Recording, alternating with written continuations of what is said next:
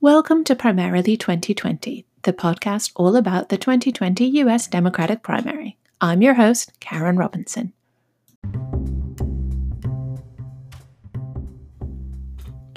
We've got a really exciting podcast for you today. Uh, later on, I will be speaking to the distinguished academic and professor of American literature, Sarah Churchwell, who's written a really interesting book about the American dream and America First, these two ideas that have been energizing um, the two polar opposites ideas about America and about America's place in the world and the world's place in America. Um, so it's a really interesting conversation about America's history and America's future and um, the way that these ideas are still exercising the political debate today here in America. Um, but first, I'm going to do a quick news roundup of what's been happening this week, um, both in the primary news and in the uh, US political news. Um, but before I do that, I have a, a programming note um, and a, a, request for some assistance from my listeners. Um, so, as a quick programming note, as you may see, as you may have seen, I have been doing one podcast a week. Um, those podcasts vary in length from about half an hour to over an hour. Um, so some of them are getting a little bit long. Um, I wanted your advice because I am considering a change to the podcast format, and I was hoping you could give me some input as to what works better for you. Um, I am considering whether I should break my podcast into two shorter episodes, um, one going out on Friday and one going out on Monday. I would probably structure that as the long interview portion of the podcast being on.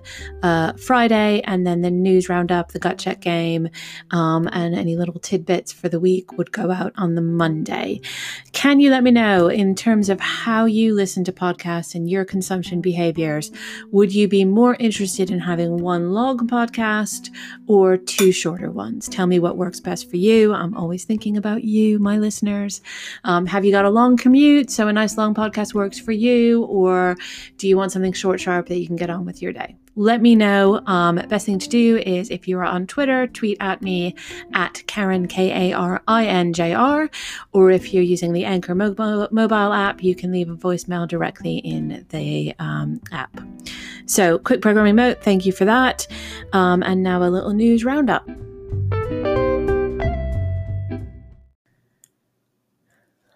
So, primary news this week Democrats um, uh, have announced, Tom Perez, the DNC chair, has announced after extensive consultation with lots of people within the party, including presumably a lot of prospective candidates, that the Democrats will be hosting 12 primary debates in this cycle. That's three more debates that were held amongst Democratic candidates in the previous cycle.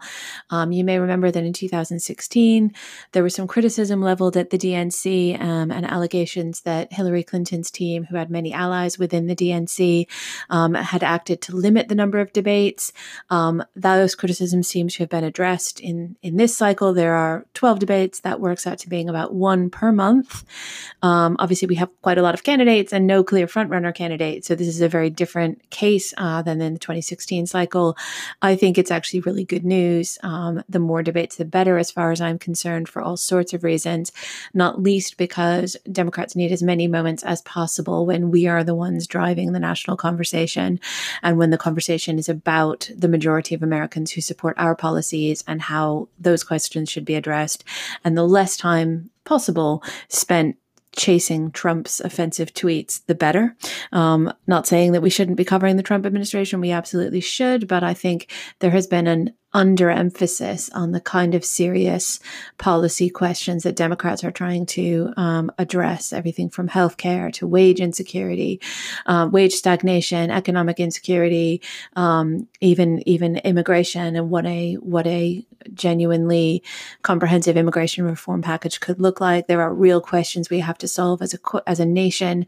Um, I am looking forward to seeing those debates. Hopefully, a lot of those questions will come out in that process. Um, so, having having said that, turning now to the chaos and confusion and general democratic nightmare that is the, the Trump administration. This week's big news um, Defense Secretary Mattis has has quit. Um, his his role as defense secretary has been one of the things that many people believe has been constraining some of the more military, uh, sort of the more dangerous um, instincts um, in foreign policy of the Trump administration. His resignation was not a "I want to spend more time with my family" resignation. He very clearly wrote in his uh, letter of resignation that he was leaving because he profoundly disagreed with the president's policies on foreign policy. In particular, he objects very strongly to the president's announcement this week that he is withdrawing U.S. troops from Syria and also drawing down quite a few troops from Afghanistan. Now, this is a, a really complicated issue because, of course, Many people, including myself, would like to see less American military entanglement um, in many parts of the world. The difficulty is that when we have an existing presence in a deeply unstable nation such as Syria, um, the withdrawal of our troops creates instability in what is already a very violent ongoing conflict. Um, there is a great danger that that not only could American troop withdrawal make life infinitely more dangerous um, and deadly for people in Syria? And of course, we are already seeing Syrian refugees um, uh, uh, coming to Europe and, and all around the world. There is a, a desperate ongoing crisis in Syria.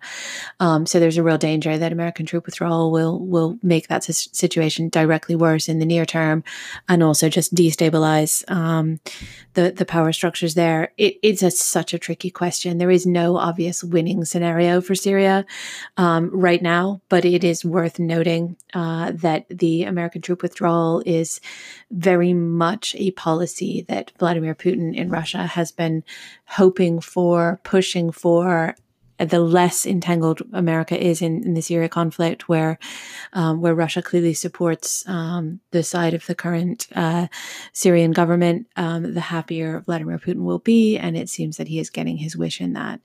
Um, so it is just worth making note of the fact that uh, Secretary Mattis is objecting vigorously to Trump's close alignment with the policies of Russia. Um, let's consider what that means in light of what we know about Trump's relationship with Russia, his ongoing business relationships with Russia. Um, his, of course, you know, recently it came out that he was as late as um, the summer of the, the 2016 campaign, he was negotiating a prospective huge business deal in Russia. He uh, what had supposedly reportedly offered Vladimir Putin a $50 million penthouse in a proposed Trump Moscow Tower, um, which is all just weird and gross and sleazy, but um, has serious foreign policy implications. So Secretary Mattis has has resigned clearly in protest against uh, Trump's foreign policy. Um, this is a, a, problem, and it's it's difficult one for the Trump administration, um, but it also provides him an opportunity to put in place a defense secretary who will be more aligned with a Trump view of the world. And uh, um, God help us that that that doesn't sound like something that anyone uh, outside of the White House really wants. Um, hey ho, there we are. Let's watch that really carefully and find out what happens next. Um, Democrats should be aggressively pursuing uh, concerns. I would I would argue should be aggressively pursuing pursuing concerns about how Trump's foreign policy is being set, and especially how he is using our men and women of the military. Um, in further Trump related chaos, there is a very strong likelihood at this point that the government is going to shut down in the very near future. Um, there's been a lot of confusion this week because at first Trump seemed to signal that he would be willing to sign a um, continuing resolution to fund the government for the next few weeks even if it didn't include wall funding. Um, he has now rolled back on that promise, and Paul Ryan um, and his leadership in the House therefore scrambled to bring uh, to bring up a bill that um, would would actually fund the government, but with funding for the wall, um, it is very clear that there are not enough votes to pass that bill in the Senate. So that bill's not going to go through. Trump says he won't sign any funding bill that doesn't have um, doesn't also include funding for for the wall. It's worth saying there are a lot of other things that Democrats and Republicans might argue over in the in the funding process, but this is very much just about whether or not Trump's getting extra money for the wall. Um, th- this is a, a, a resolution just to just to a bill to just fund the government for a few weeks, just keep it going. Um, and Trump objects to keeping the government going unless he also gets extra money to build a wall, which security experts say wouldn't do much anyway to stop um, the flood of, uh, of, of, of, immigration into the country. Um, so we are, again, we are all on tenterhooks to see what will happen. Um, it seems to me that apart from all the other things that this is, this is a, a a, Trumpian way of governing by reality TV convention um, because he has no particular interest in whether or not the federal government continues to function, as far as I can see. Whether the government shuts down or not is just a plot point in a reality TV drama, as far as Trump is concerned, not actually you know, for example, the livelihoods and well being of hundreds of thousands of American federal workers, not by all means the services and uh, and, and benefits that American taxpayers are entitled to, having paid their taxes. Um, it's just Trump's opportunity for, he seems to treat it as just an opportunity for a climax in some sort of big reality TV drama. Um, that is not how I think of the federal government. And I think it certainly is not how the majority of Americans think of the government. But um, it makes for gripping television, which is, which is the one thing that Donald Trump is good at. Um, he may be good at other things. I don't know him personally. The only thing I've ever seen him be good at um, in terms of delivering excellence in public life is his ability to create reality t- reality TV drama. Although I say that, I didn't actually like his show. So there you go. What do I know? Perhaps he's not good at anything. Right. So, a lot going on this week. Um, let's move on. I want to introduce you to Sarah Churchwell, our guest speaker for this week. I am delighted today to be speaking with the distinguished Professor Sarah Churchwell. Sarah is the Chair in Public Understanding of the Humanities um, at the University of London. Um, she is a uh, American like myself, um, but living in London. She is a specialist in American literature, culture, and history across, she says, the long 20th century. So that's from about 1890 to the present day. Um, a lot of her work focuses on the role of literature in American mythology and iconography, and just thinking about kind of the way we talk about American conversation.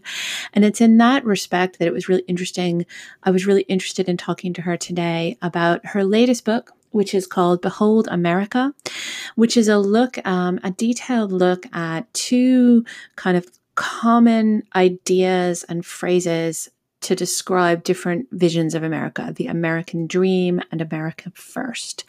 Uh, the research for this book drew out of her interest in F. Scott Fitzgerald, um, a great American author of, um, if you could say, the sort of the Gilded Age and this conversation about what it means to be an American and um, Fitzgerald was so much the the creator of a lot of articulation of ideas of American identity and um, struggle and uh, the 20th century concept of ourselves. And I think it's interesting to me always to see the way that we play out political debates in cultural terms and cultural debates in political terms. So without further ado, um, I will um, introduce you to Sarah. Um, I hope you enjoy it as much as I did, as I enjoyed talking to her. So, welcome, Sarah, to the podcast. Thank you so much for coming on, uh, primarily 2020. Thank you for having me. Um, I was really happy to have you come and talk to me today because um, having read your book, I thought it was great to talk about some of the things that have been coming up during the Trump era um, in the context of we often see things discussed in the context of comparisons to, say, Europe in the 1930s and 40s or to other parts of the world when they're talking about. Um, rising authoritarianism or the debate between democracy and authoritarianism. But what I like about your book is you're talking about a uniquely American history um, of democracy and its discontents almost is is the way I, you could talk about it um, and you've set out two kind of very big ideas that you argue have been present for a very long time in American culture and conversation. One being the American dream, and the other being America First, which of course Trump has kind of adopted as his unofficial secondary slogan after Make America Great Again. Um, can you just talk me through what you think those two big ideas mean and how they've played out against each other? Yeah, well, um, so basically, I thought both of them had very surprising histories as phrases.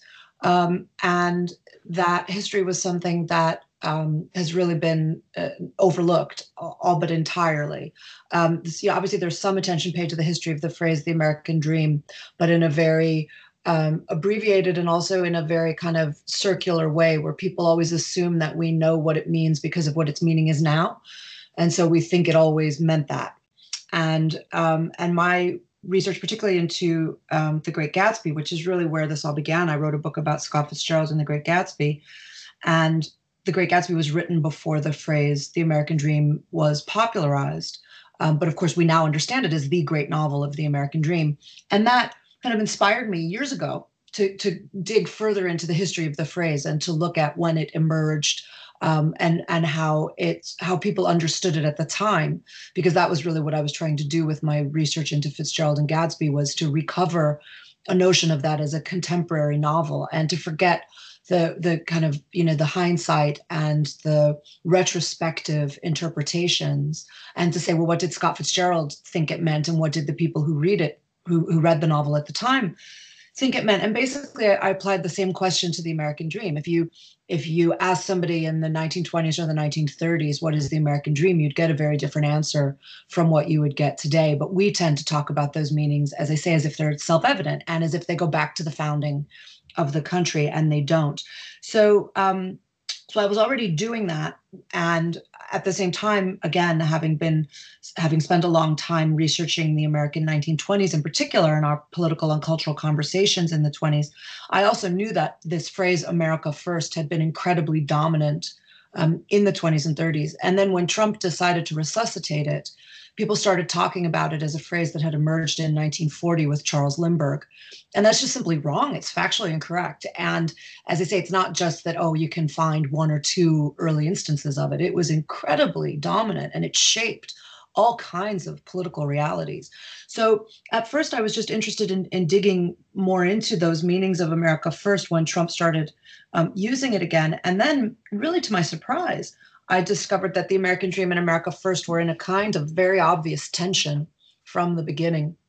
And they really represented two different visions of America um, over the last century or so. And the American dream, far from being the way that we think of it now as this kind of um, shorthand for free market capitalism, for upward social mobility, for individual striving and the rags to riches, um, it actually emerged 100 years ago as part of a national conversation about inequality, about the growth of monopoly capitalism um, after the Gilded Age, about the robber barons, about the fact that 1% of the country had 50% of the wealth and 99% um, were going in want. And even those phrases stretch back to 100 years ago. And what they said was this would be the death of the American dream because the American dream was of democracy, it was of egalitarianism, it was of opportunity for the many, not just for the few and you know that idea is pretty much the opposite of the way we use the American dream. So um, it was. Was it? Is it fair to say it was almost a critique of the Gilded Age? Yeah, it absolutely was that. That's what emer- it emerged out of a conversation on the left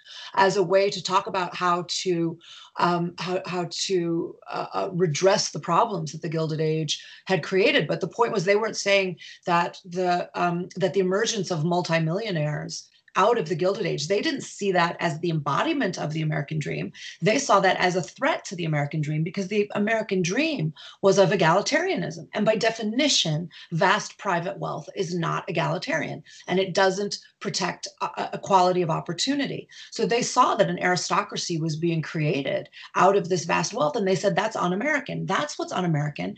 And that will be the death of the American dream.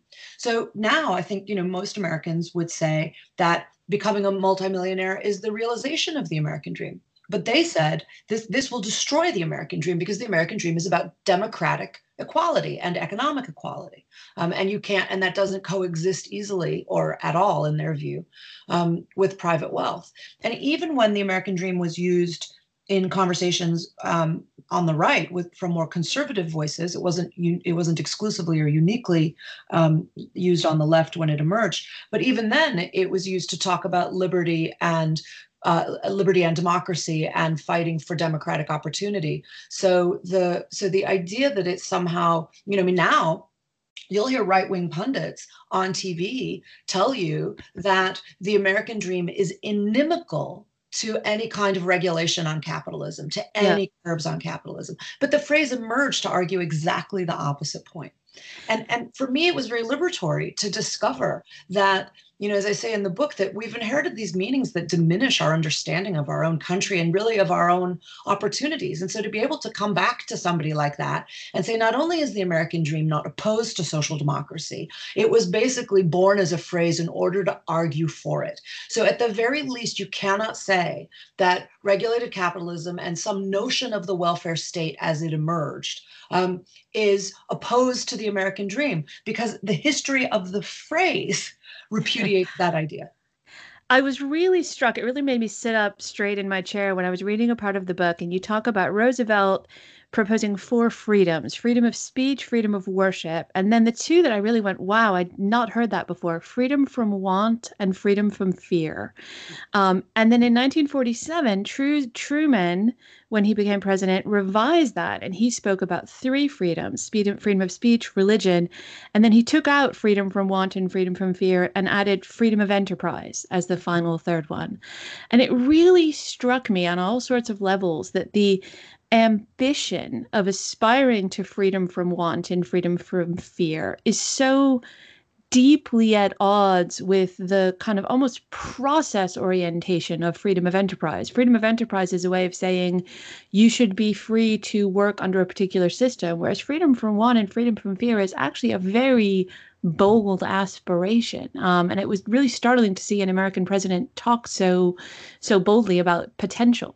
Yeah, absolutely. And for me, it connects deeply to um, a phrase from the great writer Walter Lippmann, who was one of the earliest important writers to use the phrase the American dream in, in some kind of systematic way and to start to um, help popularize the phrase. And he wrote about the American dream in relation to what he called the fear economy. And that was a phrase that struck me, it sounds like in similar terms to the way that the Roosevelt's four freedom struck you, that I just thought, oh, the fear economy, that's it. That's what we've yeah. created. We live in a fear economy, and the United States is existing in a fear economy. Um, and, and everything that you're driving toward is fear of uh, deprivation, you know, fear of want, fear, uh, you know, of uh, fear of fear, I suppose. Um, you know that, but that, but it is a kind of fear of fear, right? I mean, it is a kind of anticipatory fear that we all have to deal with of the fear of deprivation, the fear of loss of medical insurance, the fear of old age, and you know, will I be will will anybody care about taking care of me, right? So that is a kind of fear of fear because it's a very open-ended fear, yeah. and but it's all, of course, driven by the notion that there's nobody else to take care of you, and you have to absolutely take care care of yourself. But as you say, within a system that's actually rigged to make it very difficult for you to do that. And then you'll get blamed when you fail to do that because of the because of the fetishization of individualism and the idea that everything is down to the individual which of course is a deeply dishonest uh, um, and and dis- distorting way of describing society. You know, the idea that Mitt Romney is a self-made man. I mean, is just ludicrous, right? But yet that's something that, or you know, let alone Donald Trump, right? that's something that you know millions of Americans accept unquestioningly. The idea that these people made it on their own when of course they made it with an enormous amount of social help with family help with educational help with you know living in a in a place where again where they had freedom from want and freedom from fear and could go on and make a fortune because of those advantages. But if you're struggling with daily want and fear and told that, your that your society has no obligation to help you with that and that cap that kind of radical free market capitalism is the answer and you know, I'm no economist, but it seems to me that that that very clearly the, the the deregulation of capitalism, you know, from Reagan onwards, um, has a great deal to answer for in the disintegration of American society and in our and in our you know current state of political near collapse. Um, you know, and the, and the and the way in which corruption and a and a kind of you know naked greed driving the GOP and the Democrats to a lesser degree um, has you know I mean I just I recently you know had a it was we were all everybody was talking of course about the great encounter between Nancy Pelosi, Chuck Schumer, and and Trump and and my husband is British and of course, you know, I, I, it won't come as a surprise to you that I hugely admired Nancy Pelosi's handling of that situation. Um, she was free from fear. I got to say that she sure was, and but she was also free from want, right? Which yeah. is the point I was making, right? So the um, that great red coat that she wore that everybody really liked, and my husband said, "Oh, you know," and I was among them and saying, "Oh, that's such a cool coat," and he said, "Well, you know, are you going to get it?" And I said, "Well, first of all, I don't want to be a Nancy Pelosi copycat, but second of all, I'm sure I can't afford it because this woman's worth a hundred million. And he said, yeah. "What are you talking about?" And I said, "And I said, oh, there was just this report. She's worth 100 million because the fact is, is we have almost no oversight of the kinds of money that are and the kinds of deals and trades that our elected representatives are allowed to make. So even the people that we feel supportive of and positive toward and whose politics, yeah. you know, we feel more aligned with are making out like bandits. and it's and nobody, you know, nobody bats an eyelid at it. Yeah, and I mean Warren Buffett is always saying, "Tax me more. I have too much money. I don't need this amount of money. There's no reason for an individual to hold the amount of income that I that that I hold on to." Exactly. And of course, wages have stagnated across the country, um, you know, and have been stagnating for decades now. So it's not just a question of, of, of rich people being richer, the average working class person is not is not increasing their salary. And as you talk about the Horatio Alger story and this kind of myth of American progress, I think a lot of one of the things I was really struck by in your book, which I hadn't been aware of, is the Horatio Alger myth, this kind of rags to riches myth. They weren't even actually getting that rich. It was more yeah. like a dream of a comfortable middle class life, having come from an immigration background, from an immigrant background. Um, it was a completely different vision of what success looks like than the kind of wildly aspirational let's all be billionaires and crush the little man. It was more, you know, come to this country, do well out of yourself, have a good idea, live a decent life. Exactly. Um, a comfortable life. A comfortable but it was a vision of kind of comfortable middle class prosperity, a kind of bourgeois vision of happiness, not this crazy aristocratic version that the whole world seems to have embraced. I mean, I just got back from Mumbai and we were talking there about about the film Crazy Rich Asians. Um, and and in, and indeed in India, how uh, there's a similar, um, you know, that the that this uh, um, um, exhibition of spectacular wealth that the big story in in India over the last while has or when one of the big um, stories has been that there's a, a, a, family having a wedding that's going to cost a hundred million dollars.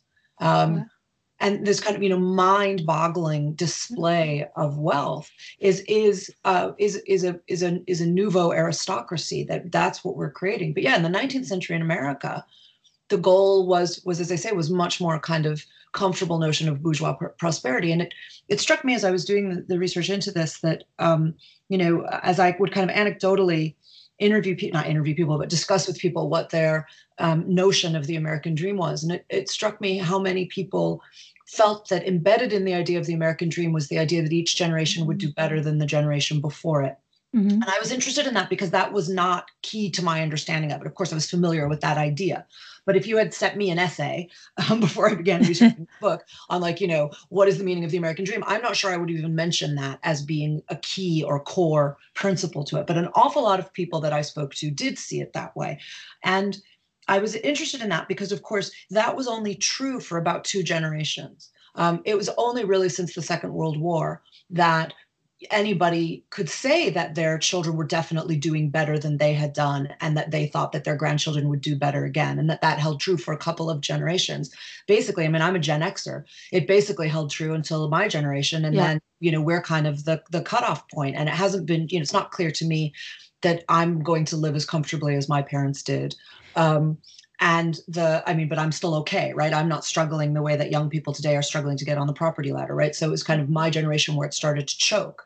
And and it seems to me that that that mistake which is kind of again to me is sort of embodied in the ideas in, in the great gatsby this idea that america that americans would always be trying to get bigger and and that that would be how we would conceive of greatness was that it would always be that everything expanded and everybody got richer and everything got grander and everything got bigger and and that and that actually what we were supposed to be working on was getting better. And that that's not necessarily bigger obviously. And that and that this idea that every generation would do better than the one after it is is not sustainable. You can't infinitely expand wealth. And so the and and that actually of course that's partly what has at least as an ethos has led to this um, to this grandiosity of people's aspirations that you know my parents had two houses so i need three houses. I mean you know what are how are people thinking about this? And so i started really thinking about sustainability and thinking that's that's what we should have been thinking about is as you say with the warren buffett example do i have enough? And if i have enough like really enough i don't mean i don't mean that we all have to become philanthropists but if i have enough to be comfortable and to do well, then maybe at the very least I don't need to think about my children having more. But isn't that isn't that theory that possibly there's only a limited amount of wealth to go around? Isn't that also a big driver of what's happening on the other side of this equation with the America First concept? Because it strikes me that a big part of what's happening in the um, isolationist or restrictionist ethos here is this idea that there's only so much to go around. I'm going to get mine, and how can I stop others from getting what should be my share? Yeah. That that feels like a big undercurrent to this conversation and has been for a long time. And certainly it's Trump's idea that there's a limited amount of cash and I'm going to get as much as I can, which means those guys have to not get it. And if those guys happen to be of a different race or a different ethnicity, come from different countries, speak from a different accent, that makes it all the easier. Yeah. Absolutely. I mean, I think that the, the, we're, we're living in a society that that um, that profoundly conceptualizes power and and money you know obviously interrelated um, in terms of the zero sum game. So the more i have the less you have. And if we were really thinking about egalitarianism if we were really thinking about equality equality is not a zero sum game right? I don't lose equality when you gain equality but power is I may lose power when you gain power.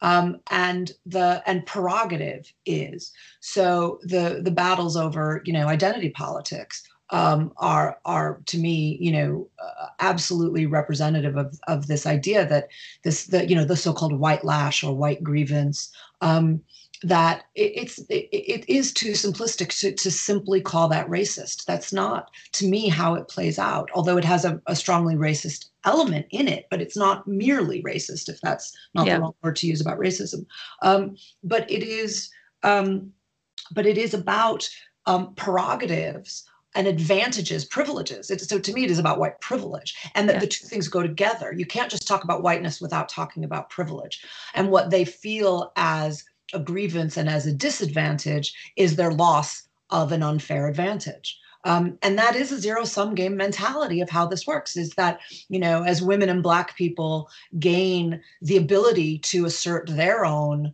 uh, experiences to assert their own rights to assert their own uh, um, you know right to self-determination uh, certain groups feel that they have less ability than they used to have to call the shots. And guess what? That's true and you know, for those of us who have been historically excluded from that those kinds of prerogatives, it is indeed hard to muster up a lot of sympathy.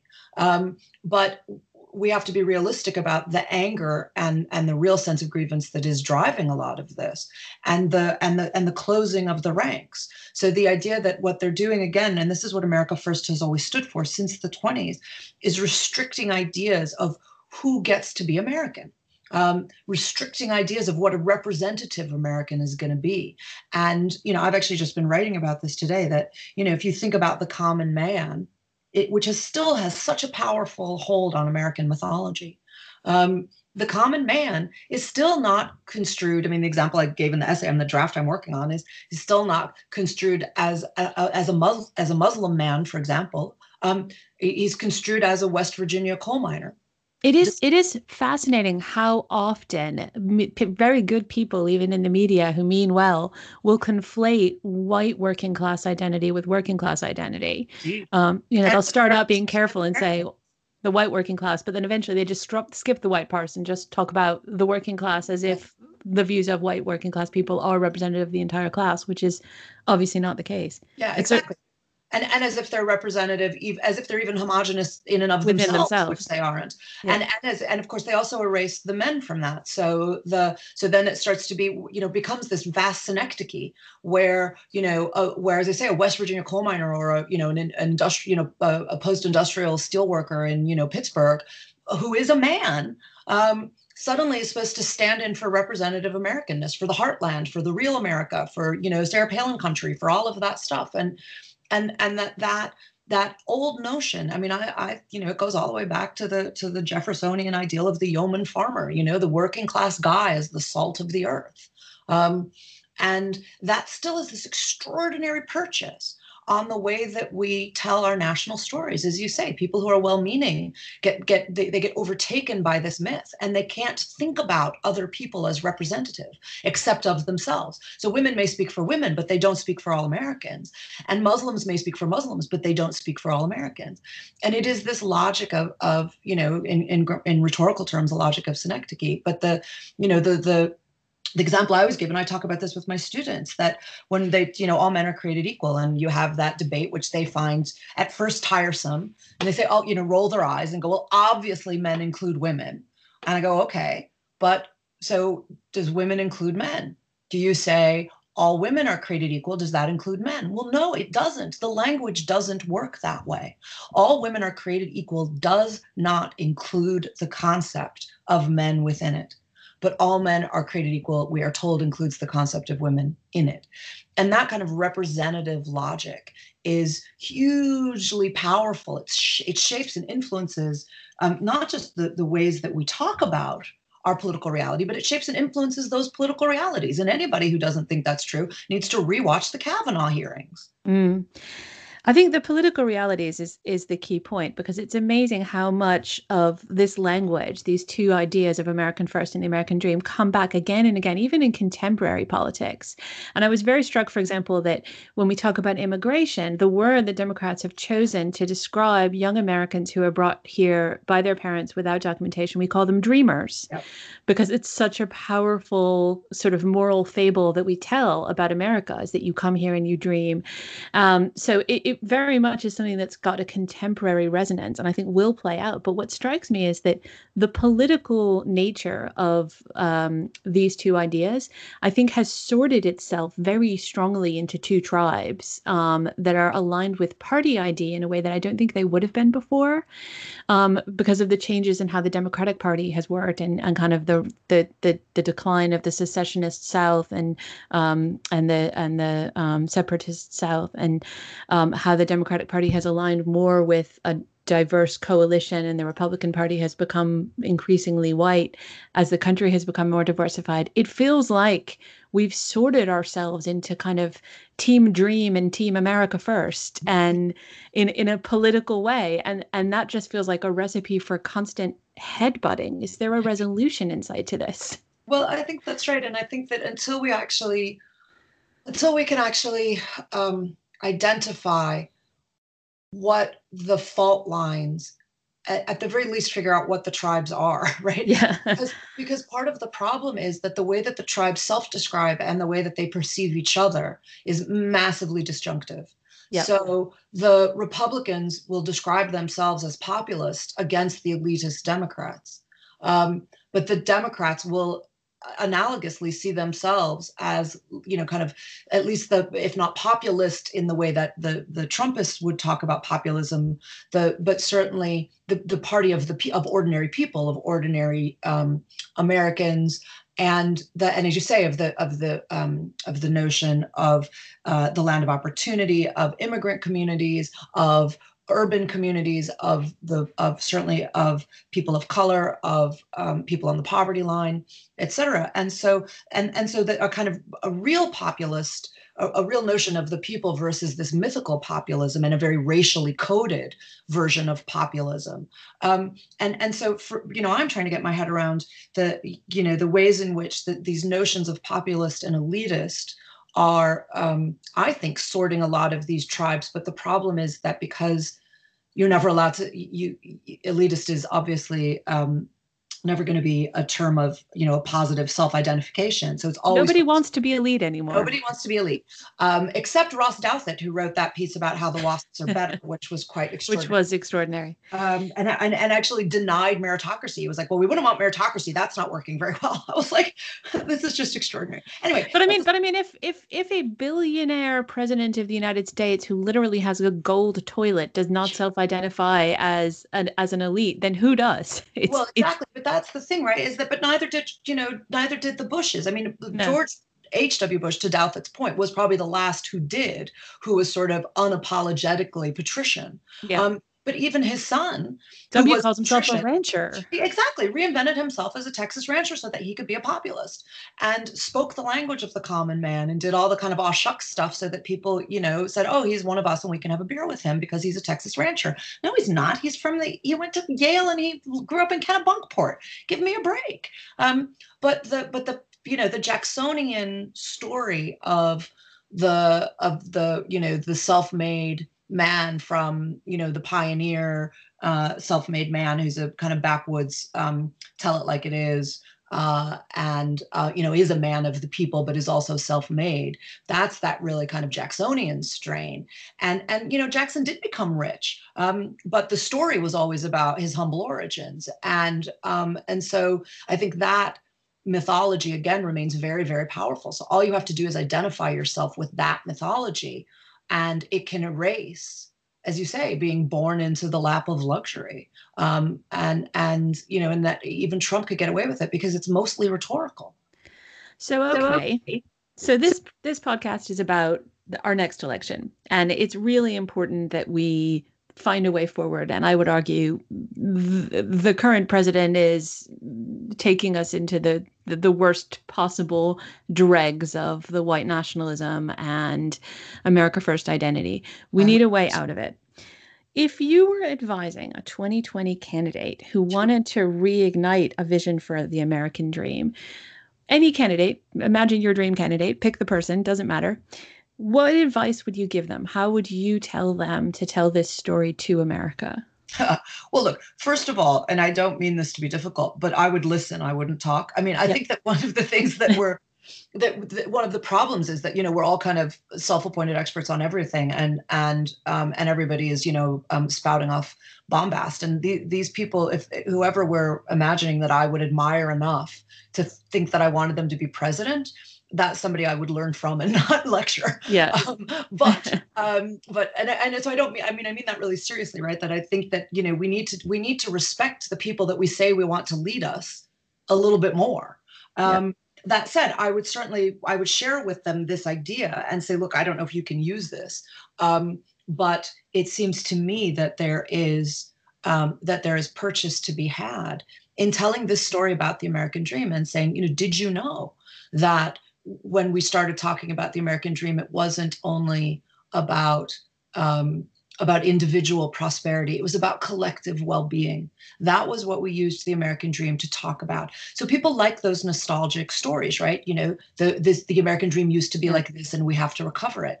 But we always tell the same story about like the 1950s version of the American dream and to say if you go back to an older version and say this was about collective well-being and collective responsibility. This was a vision of um, as I say in the book about common weal not commonwealth. And I know that word is too archaic to be a successful campaign slogan. I think that there is a lot of appetite for people to be talking about collective well being. Yeah. And to say the American dream was coined to talk about our nation as a society that aspired to protect each other's collective well being and collective opportunity, mutual opportunity, and mutual well being and that i think is what people on the left are really really hungry for is that message. Um, we saw that with the success of beto. And um, and i think that and, and and that would be the other thing is that the american dream in in those early usages was fundamentally about decency about yep. people being decent to each other and about and it was about tolerance and pluralism. It was about saying i mean one of the things that amazed me in my research was that i found you know the the way that civil rights historians and, and this is you know experts on martin luther king will tell you that king was really the first person to in american history to join the phrase the American dream to notions of civil rights and social justice. And that the whole power of the I Have a Dream speech in 1963 was his harnessing this language of the American dream for the first time to a vision of, of real social justice and saying Black people have been excluded from the American dream and they need to be included in it.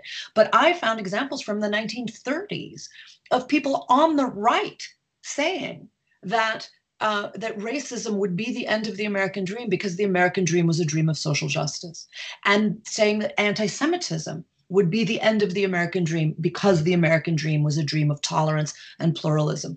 And these voices, as I say, were not on, only on the left, they were on the right.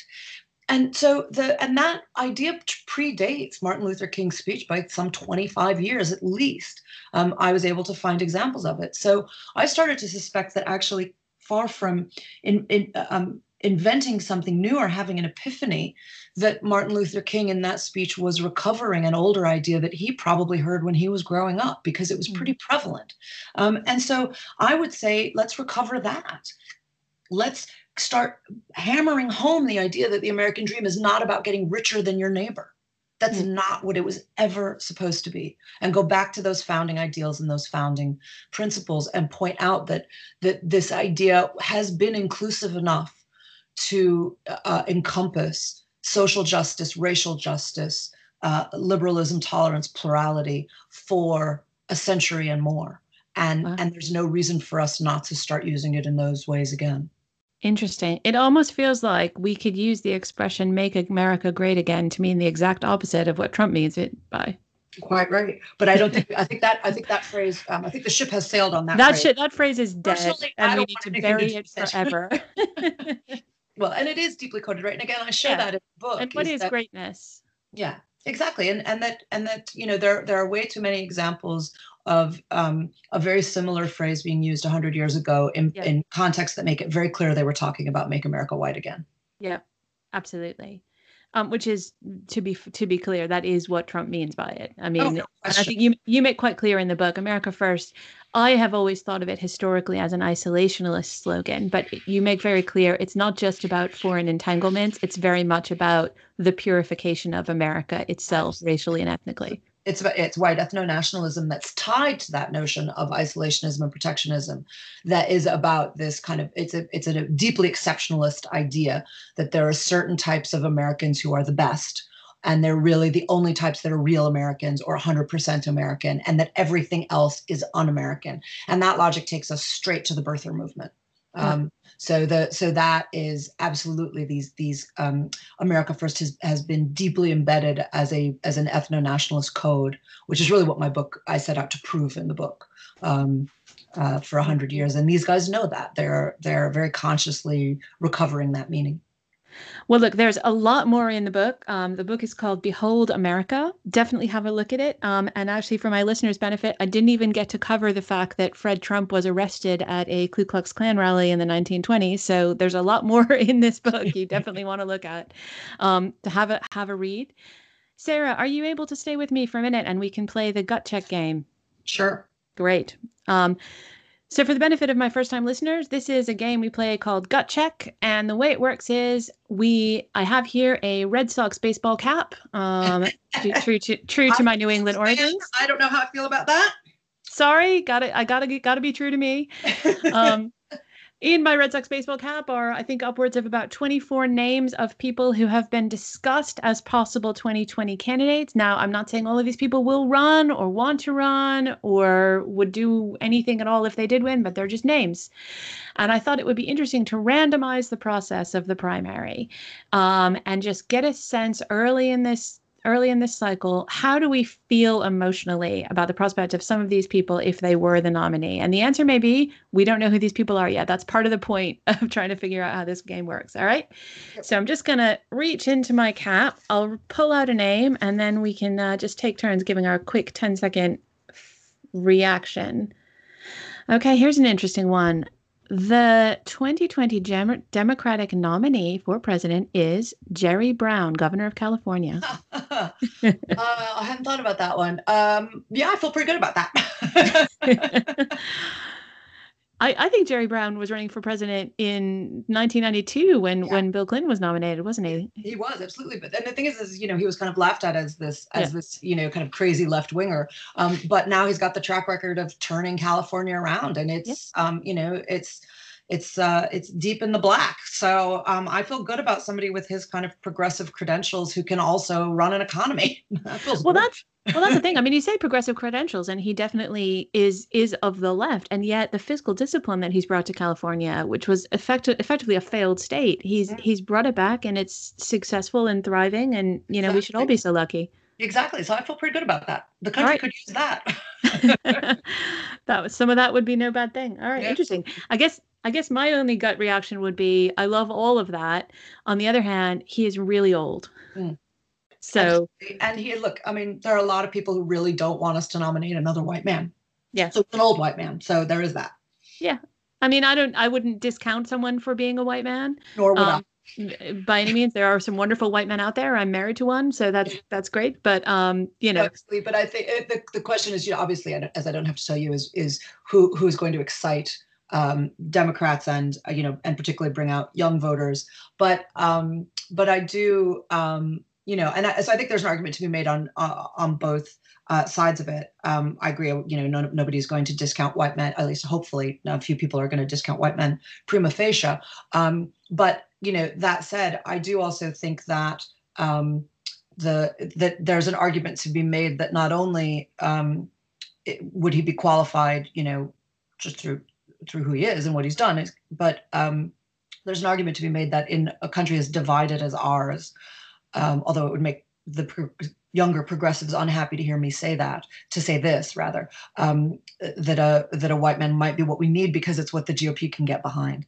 Um, and you know, there's a part of me that thinks you know, we might have to just suck it up again and say this is what we need to kind of pull the country together.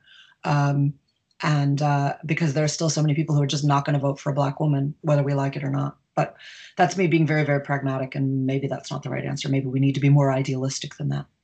I think we can be pragmatically idealistic. All right, should we do another one? Yeah. All right, let me just reach into my hat of wonders. Let's see what comes out. All right.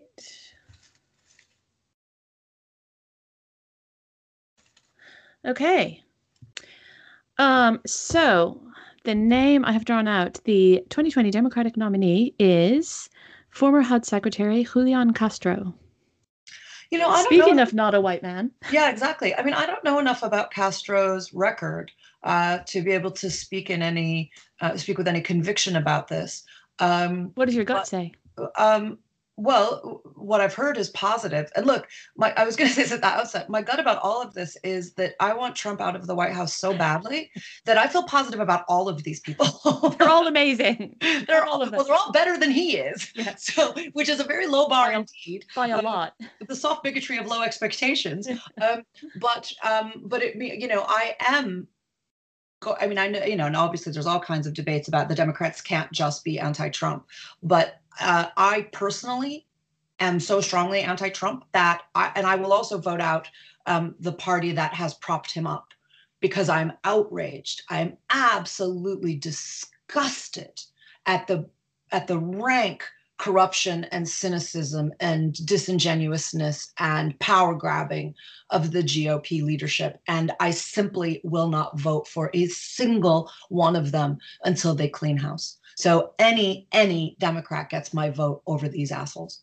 Do you know what? I am with you on that. In particular, the Republicans who I never thought highly of them, but congressional Republicans have shocked me by their abandonment of patriotic I- identity. Democratic norms. I mean, to my core, I am shocked by their total ab- abdication of their sworn duty to the country and to its laws and to its to its precepts. Yeah. Literally um, sworn. They swore an oath on the. Constitution. Literally sworn. I mean, so no, I, I, that is the thing. Trump didn't shock me. Anybody with a brain could see how absolutely uh, venal he is and amoral he is, and his whole life speaks for that. Um, but the, but I agree with you. I had low I had low uh, uh, uh opinions of these guys, but I really thought they'd stand up to him. Yeah. And the and the way that they have been supine, prostrate before him, has just been uh, it has shocked me to my core and it has been repulsive. So I want them all out. And then we start over again. And i and i am not somebody who thinks that all conservatives are evil and i am not somebody who thinks that all republicans are evil.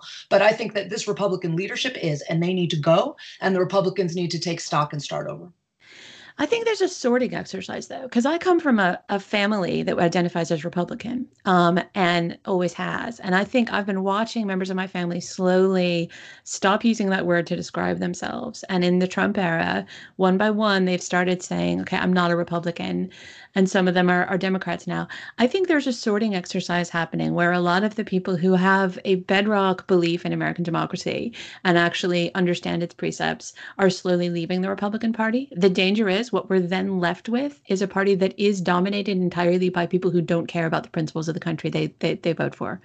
Um, Julian Castro can fix all that, surely. Yeah, I'm sure. I'm sure. um, so, so just to come back to him, um, he was a he was a pretty good HUD secretary under under Obama. He was mayor of San Antonio, I believe, um, and uh, I have met him once when he came here to London on a trip, and he was charming. So my gut reaction is, what a charming man. Okay. Well, All right, I'll should we do over the over the man w- with no discernible charm whatsoever, who's currently in the White House? A hundred percent. I will take a bit of charm. We could use it. we need a, ref- a charm refresher.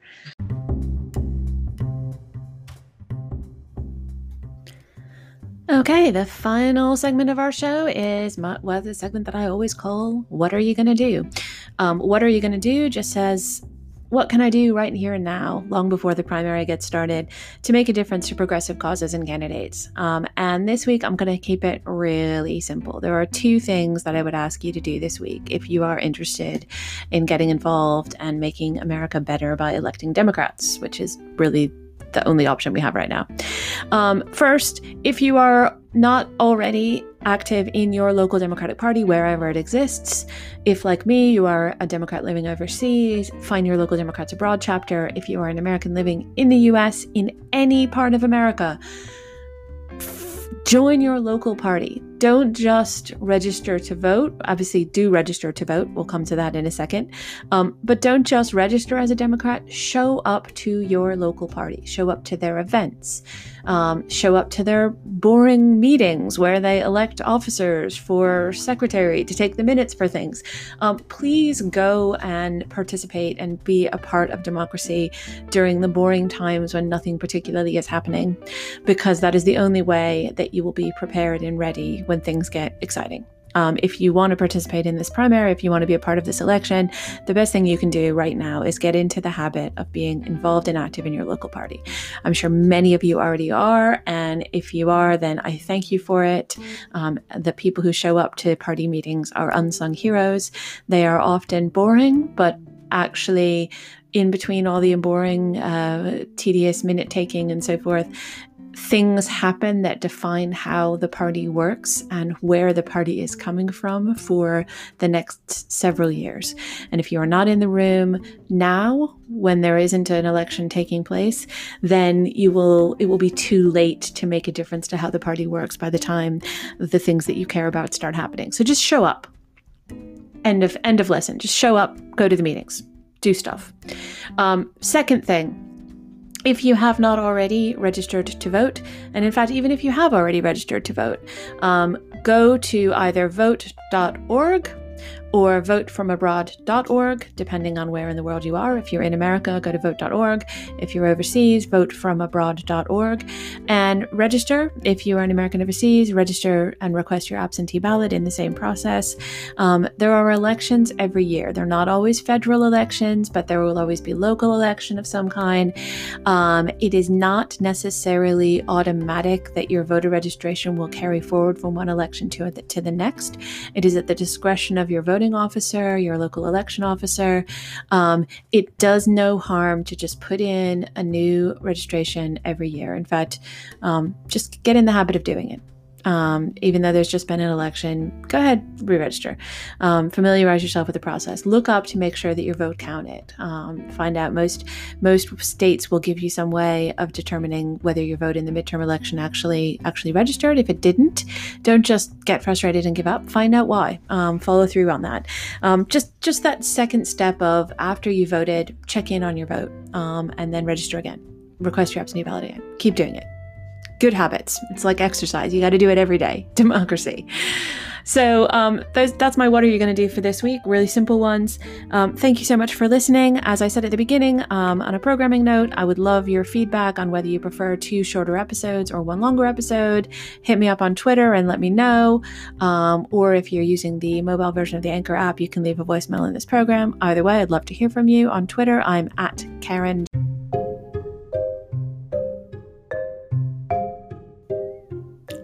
And finally, if you are celebrating Christmas this week with your family and your loved ones, I just want to wish you a very Merry Christmas and a happy holiday season. I will be aiming to post a podcast next week. It might be a shorter one, it might be a simple one. That's fine. We'll all be stuffed full of turkey or goose. In my case, it will be roast duck, which I'm looking forward to making. Um, but I hope you will be able this holiday season to spend some time with your friends and family hopefully not thinking about politics too much, and hopefully, when you are thinking about it, being able to think about it in a more positive and optimistic way. Um, here is to a happier, better, more inspiring America in 2019. I will speak to you next week. Thanks very much.